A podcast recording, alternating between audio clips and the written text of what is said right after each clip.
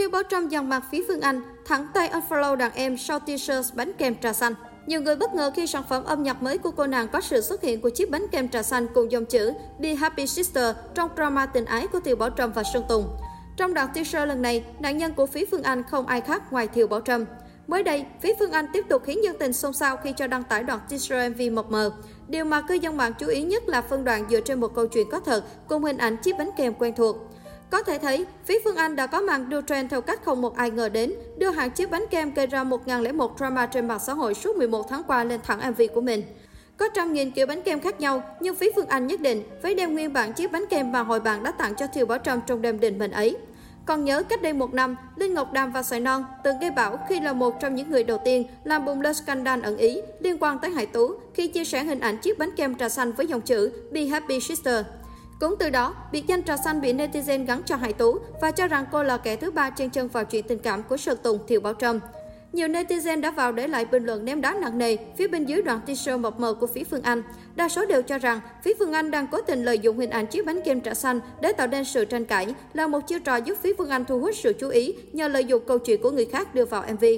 Nhiều người cũng chỉ ra, khi câu chuyện về chiếc bánh kem đã gần như lắng xuống, thì phía ekip của nữ ca sĩ Phí Phương Anh lại một lần nữa chơi không đẹp, cố tình đào lại quá khứ nhằm kéo view về sản phẩm mới của mình, thực sự vô cùng kém duyên.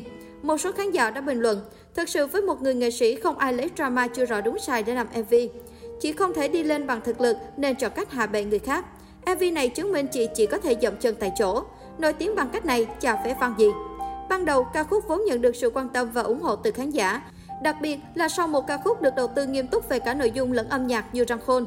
Tuy nhiên, việc cố ý nhắc đến mối quan hệ của nghệ sĩ khác thế này khiến cô nàng nhận về nhiều chỉ trích. Netizen đồng loạt cho rằng đây là hành động kém duyên và bắt trend bất chấp để thu hút sự quan tâm. Đáng chú ý, trong một rút kín fan phí Phương Anh trên mạng xã hội, một người hâm mộ đã đặt nghi vấn Thiều Bảo Trâm đã lặng lặng bỏ theo dõi dòng ca răng khôn ngay sau khi đoạn teaser MV mập mờ lên sóng gây xôn xao dư luận. Trước đó, có thể thấy Thiên Bảo Trâm vẫn tương tác khá đều đặn trong các bài viết của phía Phương Anh khi vẫn like, thậm chí để lại bình luận khá thân thiết như ngon quá đi, mlem mlem.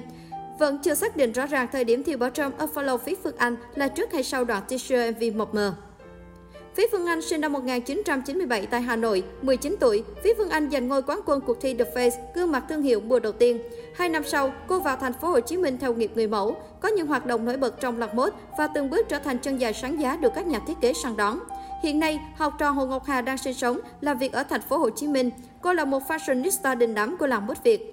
Đầu năm 2021, Phí Phương Anh lớn sân âm nhạc và liên tục ra MV. Tuy nhiên, giọng hát và các sản phẩm âm nhạc của Phí Phương Anh nhận về những phản ứng trái chiều. Thậm chí nhiều người cho rằng chất giọng cô khá thảm họa như đàn chị, diễn viên người mẫu Chipu. Mọi người khuyên Phí Phương Anh không nên ca hát.